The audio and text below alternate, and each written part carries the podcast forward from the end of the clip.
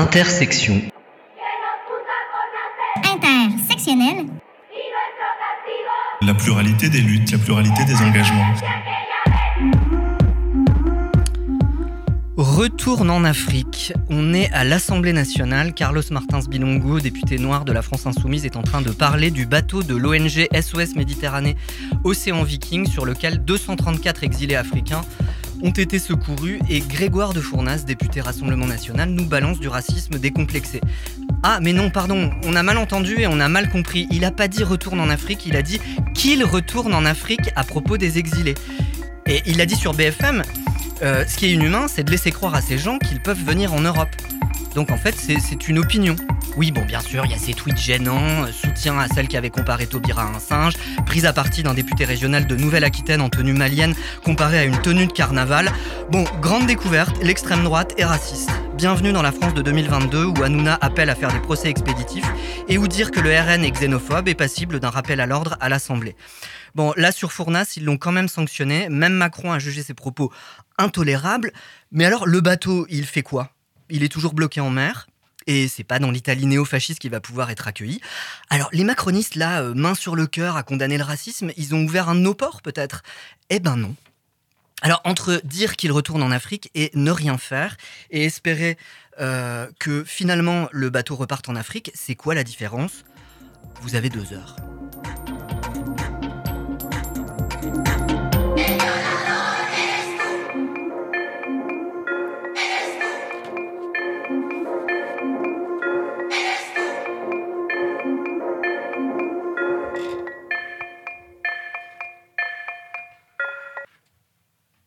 Vous êtes bien sur Radio Alpa 107.3, vous écoutez Intersection. Salut Tiffany. Ah, je crois que ton micro n'est pas ouvert. Et le voilà. Salut Bertrand. Salut Tiffany.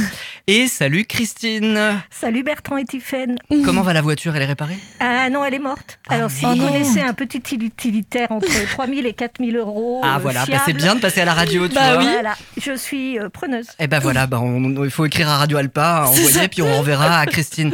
Alors Christine, euh, toi tu viens pour nous parler de l'allumette aujourd'hui. Est-ce que tu peux euh, nous expliquer qui tu es, Christine?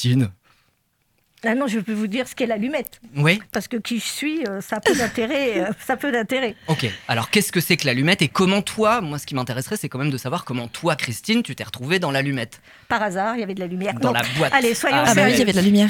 Euh, En fait, l'allumette, c'est un projet de lieu qui, qui, est parti de pers- qui est parti des deux organisations Union communiste libertaire et CNT, Confédération nationale du travail. Un jour, ils renommeront le N. Et euh, c'est parti de ces deux organisations. Et maintenant, c'est qu'une affaire de membres individuels. Mais à l'époque, j'étais membre de l'UCL.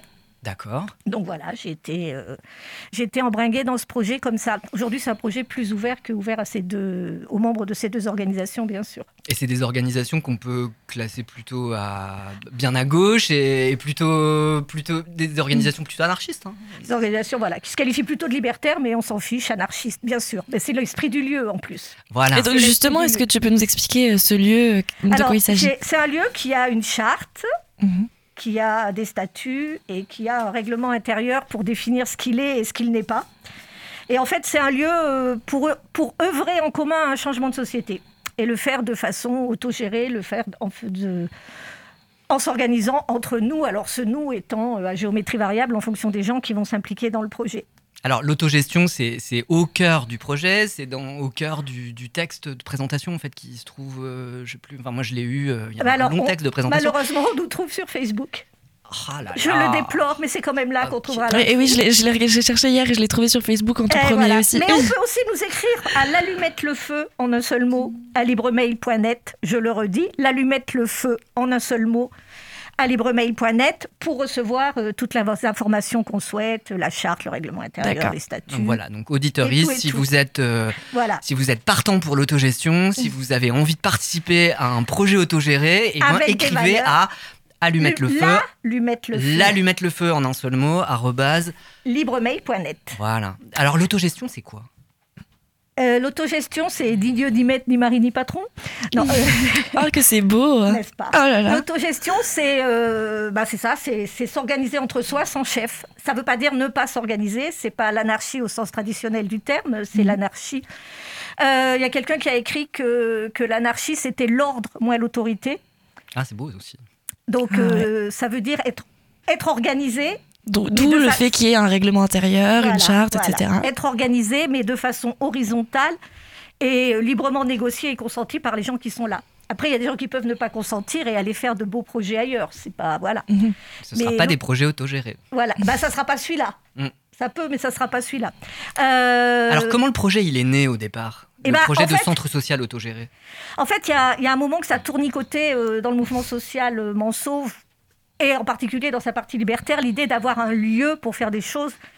Euh, un lieu, alors euh, dans l'autogestion, il n'y a pas de subvention, pas de voilà, aucun rapport avec les autorités. Enfin, on va leur demander des arceaux pour les vélos, mais en dehors de ça, aucun rapport avec les autorités. Et c'était un besoin qui tournait depuis un moment, mais le besoin, il était, il était toujours pris. euh, on- les gens discutaient beaucoup, s'engueulaient, rompaient, en discutant sur le contenu du projet. Là, on a pris le chose à l'envers. On s'est dit, de toute façon, il nous faut un lieu, donc on va commencer par avoir un lieu. D'accord. Et quand on aura un lieu physique, matériel qui existe, ben, ceux qui se sont impliqués vont discuter ensemble pour monter le projet. Alors, ce lieu, il est où justement Ah bah oui. Il est... euh, Écrivez-nous pour avoir l'adresse précise, c'est comme tout, mais... euh, L'allumette le feu, Il arrobase, euh, libremail.com.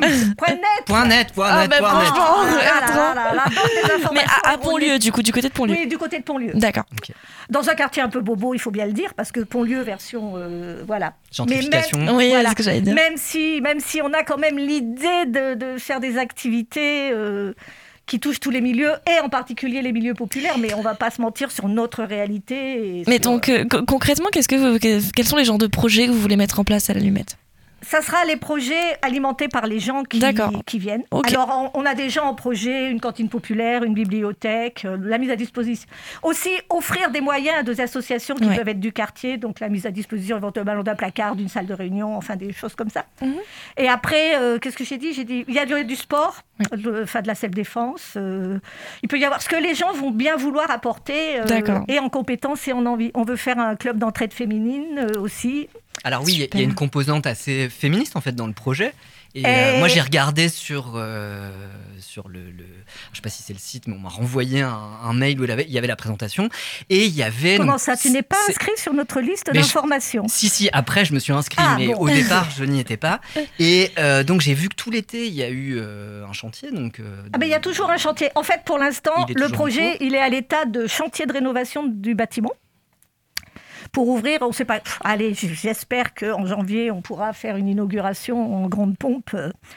Et donc, pour l'instant, l'état, oui, c'est chantier. Et, on peut venir sur le chantier le samedi, nous rencontrer et nous faire la conversation. Il n'y a pas de Alors problème. samedi matin, samedi après-midi. euh, Pour, pour être sûr, samedi après-midi. ok. D'accord. Ça peut être samedi à partir de 10h, mais bon, ça dépend des bonnes volontés et tout ça. Donc, Oui, oui. pour être sûr, Mais donc, Bertrand, tu avais commencé à parler un peu de féminisme. Oui. Donc, quelles sont euh, exactement les, les- les valeurs euh, un petit peu euh, de- de la- antipatriarcat en général. quoi. Oh là là. Voilà, c'est une organisation anti- qui se veut antipatriarcale.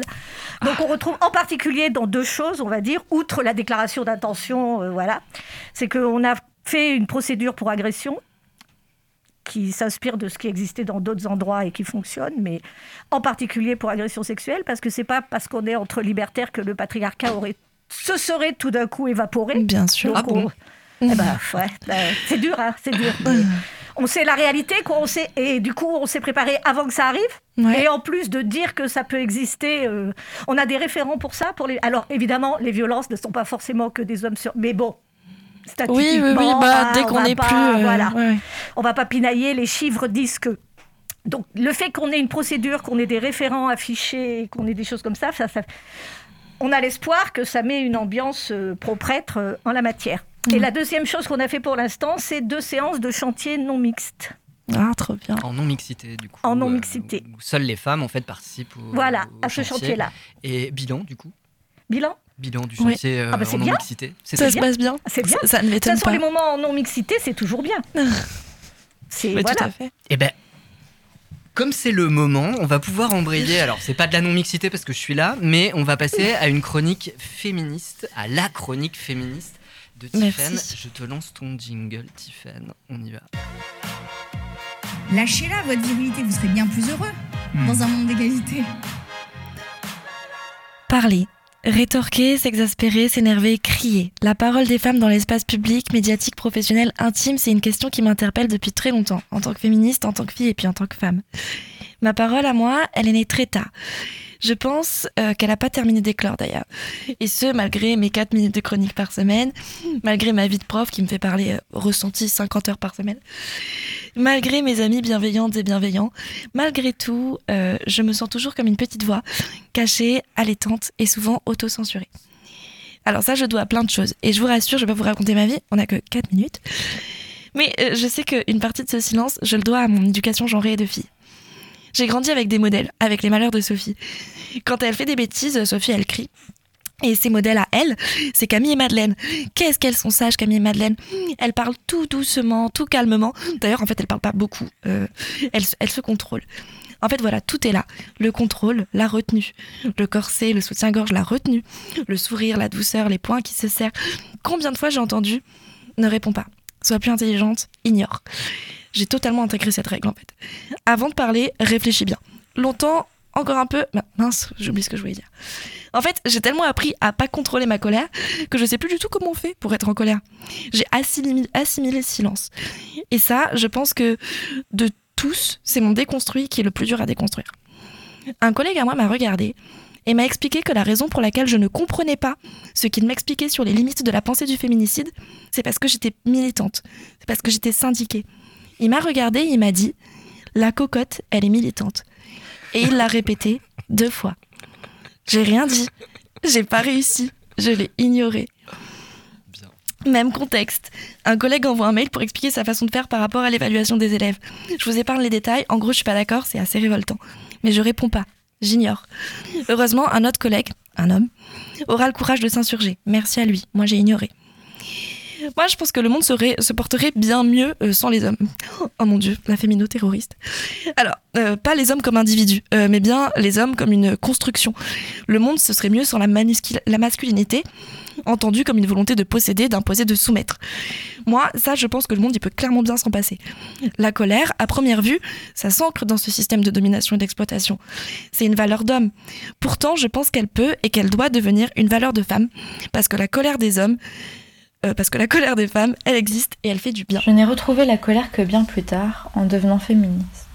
J'ai découvert que, souvent, ce qui me faisait pleurer aurait dû en fait me faire crier. Et lorsque je pleurais de tristesse face à une injustice dans un conflit, je me résignais à perdre en quelque sorte. La misandrie naît de la colère, et elles sont nourries. Pendant longtemps pourtant, notre colère de femme n'a pas pu s'exprimer en tant que colère féministe. Ce sont nos colères qui tiennent les hommes pour responsables de leurs actes et qui donnent de l'élan à toutes nos révolutions. Ma déconstruction, c'est tellement de choses, mais c'est surtout ma voix. Parlons, dérangeons et ne nous molestons pas lorsque nous ne parvenons pas à le faire, mais essayons. Je pense vraiment que ça peut changer les choses fondamentalement. Lançons donc de la soupe et de la purée de tomates à tout, ce, tout ce que vous voulez à la tête du patriarcat. Parce que le temps de parler est arrivé.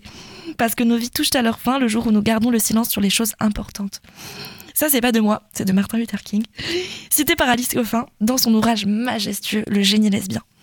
Je vous laisse son texte lu par mon amie Nina, qui vous a aussi lu Pauline Armange à l'instant. Elle me prête sa voix aujourd'hui.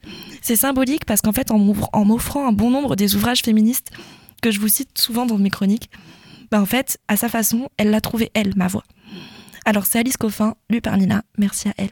Qu'est-ce qu'une lesbienne alors? La question est posée à la première ligne du manifeste des Radical Lesbians en 1970. Voici leur réponse. Une lesbienne est la rage de toutes les femmes condensée en un point d'explosion. Les hommes tuent les femmes, sans relâche, ils les violent sans cesse, ils les agressent, les harcèlent, les enferment, les exploitent. Lorsque certaines d'entre elles, les militantes féministes, pointent avec calme ou fureur, à l'aide de chiffres et de récits, cette annihilation, cette invasion psychique, une double protestation s'élève. Ne généralisez pas. N'exagérez pas. Je n'ai pas de solution, mais je n'ai aucune hésitation. L'enjeu est trop grave. Qui, de l'homme ou de l'humanité, succombera en premier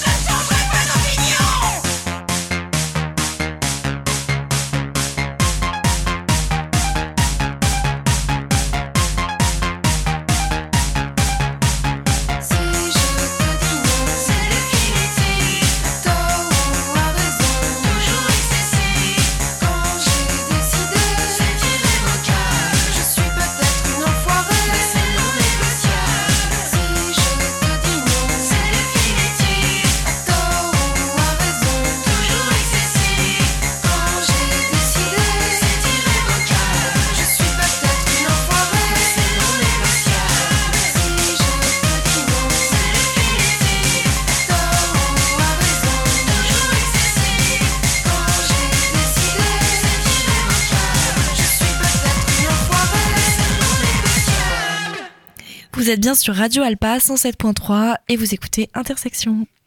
Et nous sommes toujours avec euh, Christine qui euh, a réussi à venir cette fois et qui nous parle de l'allumette. Et on va continuer là-dessus. Christine, tu voulais embrayer, enfin embrayer, reprendre sur la non-mixité Ouais. après la chronique de Tiffen, peut-être réagir à la chronique de, de Tiffen des... Euh, pas réagir parce qu'elle était parfaite. mais, euh, Ah, elle était super. hein. Elle était super, mais ça, Oh va là là, bien avec la, ça va bien avec la non-mixité en fait. Pourquoi Ouais. on fait de la non-mixité? Parce qu'on a dit qu'on en faisait, mais on n'a pas vraiment dit pourquoi. Euh, ça part d'abord d'un postulat qui est qu'on vit en patriarcat. C'est vrai qu'il y a des gens qui ne sont pas d'accord, mais euh, Ah, c'est dur de pas être d'accord avec ça. hein. Bah oui, mais bon, Euh, si avec ce, lutter ce contre, constat euh, de. c'est plus pratique pour pas lutter contre. Tu dis, mais clair. non, qu'est-ce que vous voulez encore? Enfin, on connaît cette Bah, phrase, qu'est-ce qu'elles veulent encore? Bien sûr. Donc ça part de l'idée qu'on vit en patriarcat, que en général en environnement mixte, les mecs prennent toute la place. Les mecs au sens de la classe, hein, comme a dit Tiffen, oui. on ne veut pas exterminer. euh. Mais les fait. mecs avec leur masculinité prennent toute la place. Il y a des exceptions, pas tous, blabla. Mais grosso modo, en environnement mixte, Mm, les mecs prennent tout l'espace de parole et tout l'espace d'autre chose.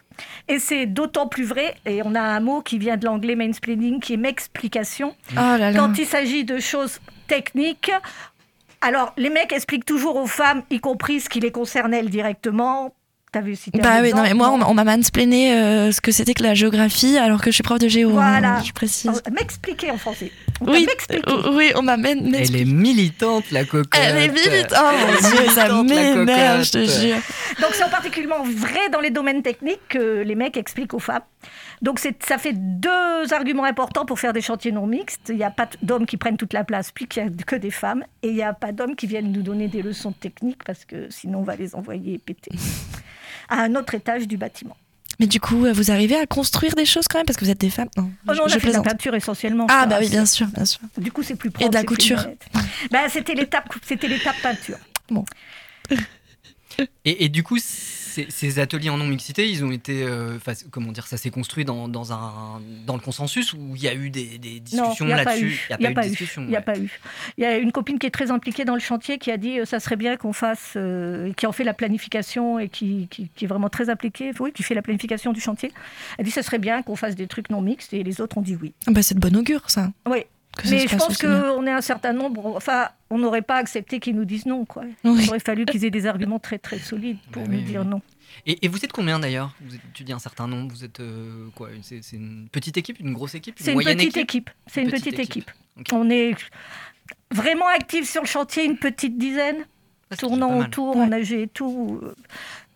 En termes, si on compte alors euh, une façon de nous aider qui est de nous faire des virements pour payer le local. En fait, si vous ne voulez pas vous impliquer physiquement, si vous voulez pas vous impliquer intellectuellement, si vous voulez rien faire, si vous êtes trop fatigué, si Si vous êtes raisons. un homme et qu'il y a un chantier non mixte, Non mais ça c'est ça, ça, c'est que ponctuel. Mais sur, si sur Oui. le long terme vous pensez que vous n'allez pas vouloir venir, Après on peut faire les deux, j'imagine.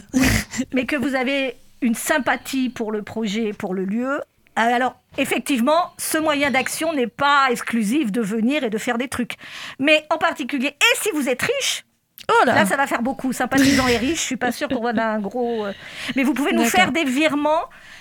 En fait, il y a deux associations. Il y a une association qui est faite uniquement pour payer le local D'accord.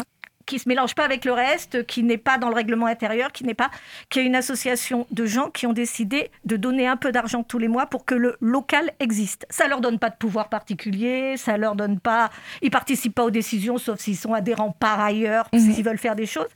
Mais c'est des gens qui qui donnent de l'argent pour que le local existe et c'est très important Bien sûr. parce qu'on compte pas tellement sur un autofinancement des activités ou sur des choses comme ça. Donc si vous avez envie de nous donner de l'argent tous les mois, vous écrivez à l'allumette le feu en un seul mot libremail.net et on vous dira comment faire. Et est-ce que euh, on peut vous donner euh, ponctuellement ou est-ce que c'est forcément euh, quelque chose de mensuel? On peut nous donner ponctuellement. Après mensuellement, ça sécurise Bah, bien le sûr, ça sécurise Moi qui fais les comptes, ça m'évite de demander tous les mois comment on va payer. oui, bien sûr. voilà. Tout à fait. Donc voilà. Mais ça peut être petit. Hein. On a des Ouais. petites sommes, c'est pas c'est pas important. C'est Ouais, ouais. Il n'y a pas Une besoin pierre à de donner l'édifice, des quoi. sommes importantes. Alors tu le disais Christine, vous êtes euh, insérée dans le milieu militant euh, Manceau et du coup vous êtes en lien avec euh, les le- le- l'actualité militante et vous aidez ponctuellement euh, certains militants et notamment euh, il y a eu une aide de, de l'association, de- enfin de l'Allumette, hein. donc l'association s'appelle l'Allumette, hein, Oui. c'est ça? Il y a eu une aide à la salle Barbara, tu voulais en parler? Oui, mais en fait, dans, les, dans, nos, dans nos statuts, dans notre règlement intérieur, dans notre charte, je ne sais pas où, dans nos projets, il y a l'aide aux luttes locales. Et dans les luttes locales, il y avait l'occupation de la salle Barbara euh, par les familles à la rue, qui sont essentiellement des familles euh, avec un statut légal euh, qui ne les autorise pas à rester en France. Mais il y en a quand même qui devraient être logés par les autorités. Oui. Et en fait, ça rejoint beaucoup de, de- de nos valeurs, en fait. C'était l'idée que euh, il faut avoir, euh, tout le monde a droit d'avoir un toit sur la tête et de ne pas être menacé de le perdre euh, tous les matins. Que être né en France ou être né ailleurs, c'est quand même beaucoup, beaucoup un effet du hasard. C'est vrai. qu'il n'y a pas de quoi. On a du bol, on est né là, on a la bonne couleur, la bonne nationalité. Enfin, pas tous, hein, évidemment, mais euh, je veux dire, Oui, oui, non, pour ceux qui ont la bonne couleur et la bonne nationalité, la vie est facile, mais c'est Mhm. un hasard en fait. On n'a aucun mérite quand on voit des gens qui se Ouais, bien sûr. Qui s'en vantent, enfin qui en tirent une gloire, on n'a aucun mérite. Donc euh, dans nos valeurs, il y a la liberté de circulation et la liberté d'installation. Les frontières, c'est c'est pas pour nous. Les frontières, c'est pour les capitalistes et c'est voilà. Donc il y a ce côté-là en deuxième truc. Et la troisième chose, c'était que une action illégale qui fait chier les autorités, pardon, qui dérange les autorités, c'est Non, non, bien c'est pas et ça se soutient. Donc on a fabriqué, je devrais pas le dire parce que, mais on a fabriqué la douche dans la cuisine de la salle Barbara. Ok. Alors on rappelle que la salle Barbara, l'actualité, c'est que on les avait reçus juste avant. Il y Ouais. avait une audience au tribunal administratif de Nantes qui a rendu sa décision la semaine dernière. L'audience c'était vendredi de- Ouais. d'il y a deux semaines, enfin d'il y a dix jours. Et euh, la semaine dernière, donc euh, le tribunal administratif a statué que euh, la salle devait être libérée avant, je crois, le 11 novembre. Oui. il me Mmh. semble. Ah, Après, je ne sais pas où on est. Moi, je suis impliquée un peu de loin, donc je ne sais pas où en sont les vrais soutiens qui sont sur le terrain. Mais pour l'instant, il n'y a pas de solution pour tous les gens. Donc, Ouais. euh, Bah, c'est ça, oui. un bloque. moment, euh, enfin, je pense qu'à un moment, les gens vont décider de ne pas s'en aller parce Bah, bien qu'il sûr. n'y a pas de solution. Et voilà. Donc bah, soutien à la salle Barbara. Et pour finir, donc tu voulais, euh, tu voulais parler de, bah, voilà, une fois que ça ouvrira, donc sans doute euh, horizon euh, 2023, euh, au début de l'année 2023, euh, voilà, on va se laisser une petite marge. Est-ce que combien ça coûtera? Parce qu'il va y avoir des activités, tu disais du sport, de la, du self Euh, ça, ça coûtera ce qu'on peut mettre. D'accord. Voilà, ça sera soit des petits prix parce qu'on n'est pas sûr que tout va pouvoir être euh, Financé dans un tout premier va temps. pouvoir être ouais, gratuit. Enfin voilà, il y a aussi des choses. euh, si on fait une cantine, il faut bien que bon, voilà. Oui. Enfin, il y a plein de choses où quand même il, il faut des petits moyens. Mais soit ça sera à tout petit prix, soit ça sera à prix libre. Un financement. Donc voilà, ça dépend un peu. euh, Mais c'est pas l'argent qui sera un obstacle en fait. Oui, en tout cas, c'est vraiment votre, votre volonté de Oui. faire en sorte qu'il n'y ait pas euh, aucune Mais discrimination. après, c'est après à partir du moment où le lieu est financé. eh ben, si les activités se financent pas, elles n'auront pas lieu ou elles auront Oui. un, Donc d'où l'intérêt euh, de vraiment essayer, dans la mesure de notre possible, hein, de vous aider financièrement, Ouais, etc. Mais même, même si on distingue bien le budget bâtiment et le budget Activité. activité, puisqu'on a même fait deux associations pour ça, pour Très être bien. sûr. Ok. Eh ben, on arrive à la fin de cette émission. Bah, on est très content de, de t'avoir reçu, Christine. Bah oui, merci beaucoup. Et on- est-ce qu'on peut rappeler aux auditoristes si jamais ils ou elles veulent venir euh, aider le samedi plutôt après-midi hein, ou plutôt après 10h le matin euh, donc vers Pontlieu est-ce qu'on a une adresse? Je sais plus si tu On écrit à l'allumette. on écrit à l'allumette En mais un voilà, seul si on veut y aller directement on n'a pas d'adresse? Bah, Je vais, non, Non, je vais, on la donne pas. Voilà, on la donne pas comme On ça. écrit- Bon, maintenant, elle D'accord. commence à être Voilà. connue, mais on la donne quand même pas sur les ondes mondialement écoutées de Radio. De Radio Alpa. voilà, Très on va bien. sur le rond-point de Pontlieu puis on crie l'allumette et il y a quelqu'un qui Voilà. Qui vous aiguillera. Voilà. Et ben c'est la fin de cette émission. Et la semaine prochaine, on ne sera pas là. Eh ben et donc on se retrouvera dans 15 jours avec euh, bah, Mystère encore, pour euh, nous, voilà. pour vous, pour tout le monde. Invité mystère. Merci Christine. Bon courage pour la voiture. Bon courage pour l'allumette. Et Et merci pour Euh, ce que vous faites. Merci de faire ça. ouais. Et puis à plus tard euh, dans la Et on cherche des traducteurs. Ah, traducteur de quoi? Euh, traducteurs pour notre charte, notre règlement intérieur, notre statut, dans toutes les langues qui peuvent se trouver à Pontlieu ou au Sablon et tout ça. Très bien. Eh ben c'est noté. C'est c'est lancé.